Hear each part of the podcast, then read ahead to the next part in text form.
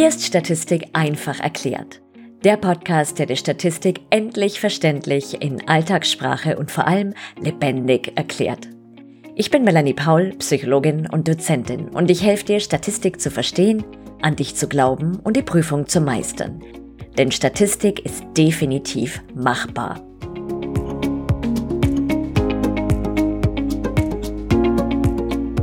Mythen und Märchen unterschiedlichster Couleur ranken sich um den P-Wert. Manche sagen, das habe irgendwie was mit Wahrscheinlichkeit zu tun. Andere behaupten, das sei das, was in der Spalte Signifikanz bei S P S S oder anderen Statistikprogrammen stünde. Und wiederum andere meinen, der P-Wert sei die Wahrscheinlichkeit für die Null-Hypothese. Oder war es die Alternativhypothese? Um ein wenig Licht ins sagenumwobene Dunkel zu bringen, folgt in dieser Folge dein rundum sorglos Paket zum P-Wert. Ich erzähle dir kurz und knackig, was der P-Wert ist, in welchen Bereich der Statistik er gehört. Ich gebe dir ein paar Beispiele und erzähle dir, was er mit Signifikanz zu tun hat. Los geht's! Zunächst die Kurzversion. P-Wert quick and dirty. Der P-Wert zeigt an, wie wahrscheinlich dein spezifisches Ergebnis ist, wenn die Null-Hypothese stimmen würde. Dieser zweite Teil des Satzes ist besonders wichtig. Oder so, der P-Wert ist eine bedingte Wahrscheinlichkeit, nämlich die Wahrscheinlichkeit für dein spezielles Ergebnis, kann ein Mittelwert sein, eine Korrelation, ein F-Test und so weiter, unter der Bedingung, dass die Null-Hypothese gilt. Vielleicht auch so. Wenn die Null-Hypothese stimmen würde, wie wahrscheinlich ist dann dein Ergebnis? Ist der P-Wert, den man bei den Statistikprogrammen in der Spalte Sig oder Signifikanz ablesen kann, kleiner als Punkt null Komma fünf, also kleiner als null Komma null fünf, dann ist dein Ergebnis so unwahrscheinlich, dass es kein Zufall mehr sein kann. Also liegt ein signifikantes Ergebnis vor und die Null-Hypothese wird verworfen. So viel zum P-Wert quick and dirty. Ein kleines Kaviat, bevor es weitergeht. Ich setze in diesem Podcast Wissen zum Hypothesentesten und zu Verteilungen voraus. Falls du damit noch nicht vertraut bist, hast du vermutlich mehr davon, wenn du dich erstmal ein wenig dazu schlau machst. In welche Welt der Statistik gehört der P-Wert?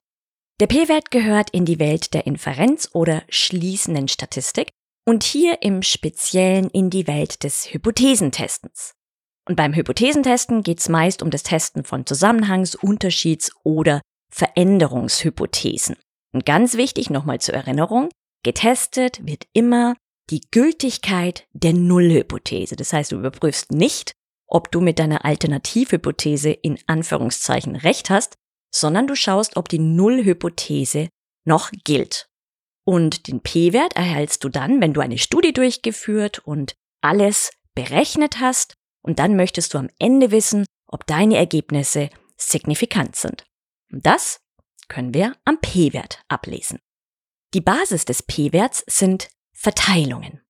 Wenn du Hypothesentests durchführst, dann tust du das immer vor dem Hintergrund einer bestimmten Verteilung. Das kann zum Beispiel die Normal- bzw. Standardnormalverteilung sein oder aber die F-, Chi-Quadrat- oder T-Verteilung, jeweils abhängig vom Inhalt deiner Hypothese. Wie gesagt, gehe ich jetzt darauf nicht näher ein. Das kommt in einer zukünftigen Folge zum Hypothesentesten oder das siehst du auch in einem meiner Videos. Zurück zu den Verteilungen. Eine Verteilung enthält hundert Prozent aller Werte oder, in Wahrscheinlichkeiten ausgedrückt, die Fläche unter der Kurve ist stets eins.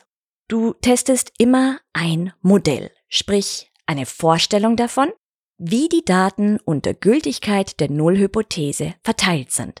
Wobei die Null-Hypothese besagt, dass der postulierte Unterschied oder Zusammenhang in deiner Hypothese nicht existiert. Beim Hypothesentesten geht es also darum, zu überprüfen, ob die Null-Hypothese nach wie vor gilt oder aber verworfen wird. Und als Ergebnis deines Hypothesentests erhältst du einen bestimmten Wert. Zum Beispiel einen T-Wert, einen Z- oder einen F-Wert, der in der dazugehörigen T- oder Standardnormal- oder F-Verteilung liegt. Und die Wahrscheinlichkeit dafür, dass dein Ergebniswert genau an diesem bestimmten Punkt in der jeweiligen Verteilung reinfällt, wenn die Nullhypothese gilt, das ist der P-Wert. Machen wir ein Beispiel zum T-Test. Angenommen, du führst eine Untersuchung zur Frage durch, ob Männer geduldiger sind als Frauen. Dann wäre die Nullhypothese, Frauen und Männer unterscheiden sich nicht in ihrer Geduld, wohingegen deine Alternativhypothese lautet, Männer sind geduldiger als Frauen. Das wäre ein rechtsseitiger Test. Da die Varianz unbekannt ist und es um Mittelwertsunterschiede geht, führst du einen T-Test durch, einen T-Test für unabhängige Stichproben und lässt eine fünf prozentige Irrtumswahrscheinlichkeit zu. Das wäre ein Alpha, ein Signifikanzniveau von null Komma null fünf. Und nun rechnest du, also vorher erhebst du natürlich, machst Rechne, Rechne, Rechne und erhältst dann bei deiner Auswertung zum Beispiel einen T-Wert von eins Komma dreiundachtzig. Dessen Wahrscheinlichkeit, genau an diesen speziellen Punkt in der T-Verteilung zu fallen, also auf ein T gleich eins Komma dreiundachtzig, liegt beispielsweise bei null Komma null drei. Das nehmen wir jetzt einfach mal so an, das nehmen wir jetzt mal so hin für dieses Beispiel. Und dann ist das dein P-Wert. Diese null Komma null drei ist dein P-Wert. Das ist die Wahrscheinlichkeit von null Komma null drei oder in Prozenten ausgedrückt drei Prozent. Du hast also eine drei-prozentige Wahrscheinlichkeit für dieses spezielle Ergebnis eines T-Wertes von eins Komma dreiundachtzig, wenn die Nullhypothese gelten würde. Und drei Prozent ist natürlich sehr unwahrscheinlich. Somit hast du ein signifikantes Ergebnis, verwirfst die Nullhypothese und nimmst deine Alternativhypothese mit einer fünf prozentigen Irrtumswahrscheinlichkeit an. An dieser spannenden Stelle eine kleine Unterbrechung. Hast du dich schon mal mit der Frage rumgeschlagen, ob du bei einer bestimmten Aufgabe oder in deiner empirischen Arbeit lieber den T-Test oder die Regression nehmen solltest? Oder vielleicht doch lieber Chi-Quadrat? Oder war es Wilcoxon? Falls du dich also gnadenlos lost im Dschungel des statistischen Methodenarsenals fühlst und deine Statistikbücher wahlweise dem nächsten Baggersee oder heimischen Kamin übergeben willst, habe ich was für dich. Meinen Mini-Workshop Like a Pro, endlich die richtige statistische Methode auswählen. Damit hat das qualvolle Methodenraten endgültig ein Ende. Denn in nur sechzig Minuten lernst du, wann und warum du welche statistische Methode verwendest. Nach dem Mini-Workshop hast du endlich eine Orientierung im statistischen Dschungel. Verschwendest keine Zeit und Nerven mehr auf Googeln nach dem passenden Verfahren, fühlst dich sicher und zuversichtlich beim Auswählen der richtigen Methode und hast ein klares System, auf das du dich verlassen kannst. Und das Ganze gibt es für nur sagenhafte siebzehn Euro. Klingt gut? Dann geh gleich mal auf meine Website w w w punkt statistikpsychologie punkt d e auf Angebote und Methodenwahl-Workshop. Den Link findest du unten in den Shownotes. Weiter geht's!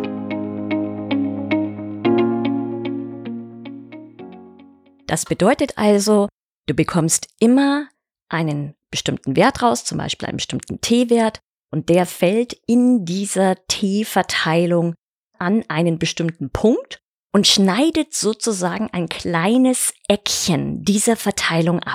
Das kann auf der rechten Seite sein, beim rechtsseitigen Test, wie gerade eben. Das kann aber auch links sein, beim linksseitigen Test.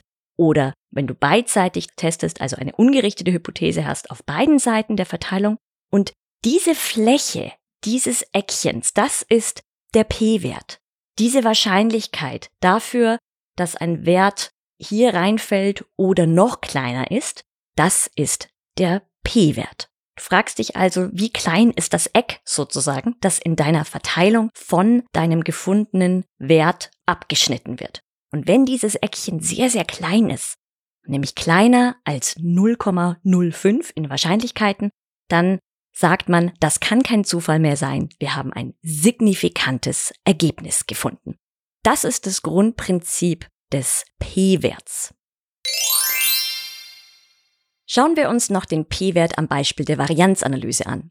Bei einer varianzanalytischen Fragestellung, wie zum Beispiel wirken sich Gestalttherapie, Psychoanalyse und Verhaltenstherapie unterschiedlich auf die Lebensqualität der Patientinnen aus, verwendest du die F-Verteilung.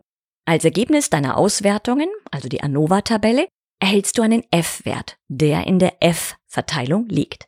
Dieser Wert fällt in einen bestimmten Bereich der F-Verteilung, kommt also irgendwo unter der Kurve, also sprich der Dichtefunktion der F-Verteilung, zu liegen. Und dann bekommst du also wieder zunächst diesen Ergebnis-F-Wert und dazu die zugehörige Wahrscheinlichkeit für diesen oder einen noch extremeren F-Wert, wenn die Nullhypothese stimmen würde. Das ist dein P-Wert. Wenn du beispielsweise einen P-Wert von null Komma null vier eins rausbekommst, dann bedeutet es nichts anderes als, das Ergebnis deiner Untersuchung fällt an dem Punkt, an dem die äußeren vier Komma eins Prozent der Verteilung beginnen. Das wäre also wieder dieses Eckchen der Verteilung, das abgeschnitten wird. Bedeutet, in diesem kleinen Eckchen liegen die letzten vier Komma eins Prozent deiner Verteilung. Oder anders ausgedrückt, die Wahrscheinlichkeit für dein spezielles Ergebnis hier, deinen F-Wert oder ein noch kleineres Ergebnis liegt bei null Komma null vier eins, wenn die Nullhypothese tatsächlich zutrifft. Es ist also sehr gering. Und kurz bitte beachten, ich gehe hier aus Einfachheitsgründen von dem üblichen Signifikanzniveau von Alpha null Komma null fünf aus, also den äußeren fünf Prozent einer Verteilung. Das ist die Konvention, die seit ungefähr hundert Jahren gilt und natürlich zu Recht in Frage gestellt wird, aber jetzt für den Podcast gehe ich davon aus. Dieses Signifikanzniveau sollte natürlich bei jeder Untersuchung individuell abgewogen und festgesetzt werden. Kommen wir zur Frage, was der P-Wert mit der Signifikanz zu tun hat. Liegt der P-Wert in den äußeren fünf Prozent einer Verteilung, also ein P kleiner null Komma null fünf, dann liegt ein signifikantes Ergebnis vor. Diese äußeren fünf Prozent, es können auch ein Prozent sein oder zehn, je nachdem auf welchem Signifikanzniveau du testest, können sich rechts, links oder beidseitig in der Verteilung befinden. Und im letzten Fall, wenn du beidseitig testest, hätten wir bei einem fünf-prozentigen Alpha-Niveau, also einer fünf-prozentigen Irrtumswahrscheinlichkeit, jeweils zwei Komma fünf Prozent auf beiden Seiten. Und erhält man nun in einer Studie ein Ergebnis bzw. einen Wert, der in die äußeren fünf Prozent einer Verteilung reinfällt, dann ist dieses Ergebnis so unwahrscheinlich, dass man sagt, das kann kein Zufall mehr sein. Eine so starke Abweichung vom bisher Bekannten muss ein signifikantes Ergebnis sein.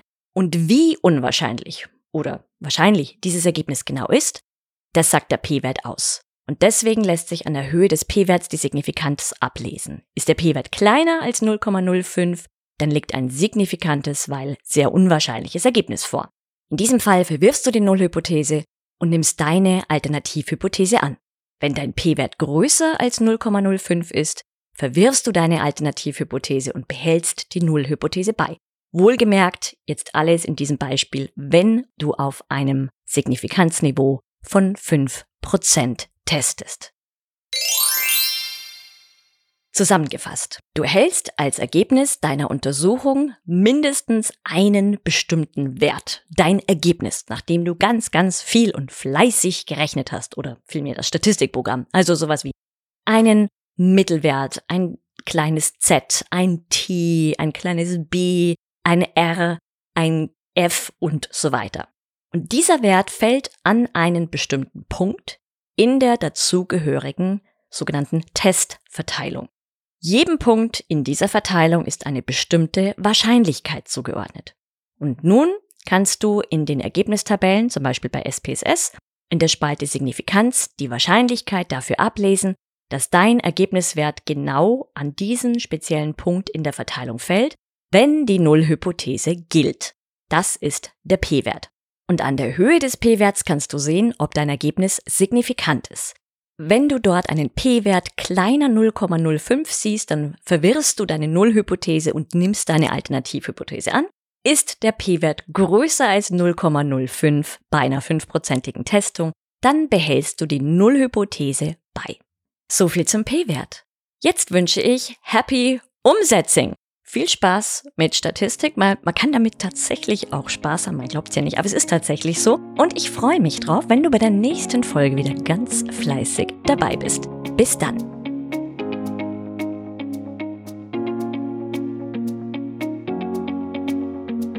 Vielen Dank fürs Zuhören. Wenn dir der Podcast gefallen hat, freue ich mich sehr, wenn du ihn abonnierst und eine Bewertung hinterlässt.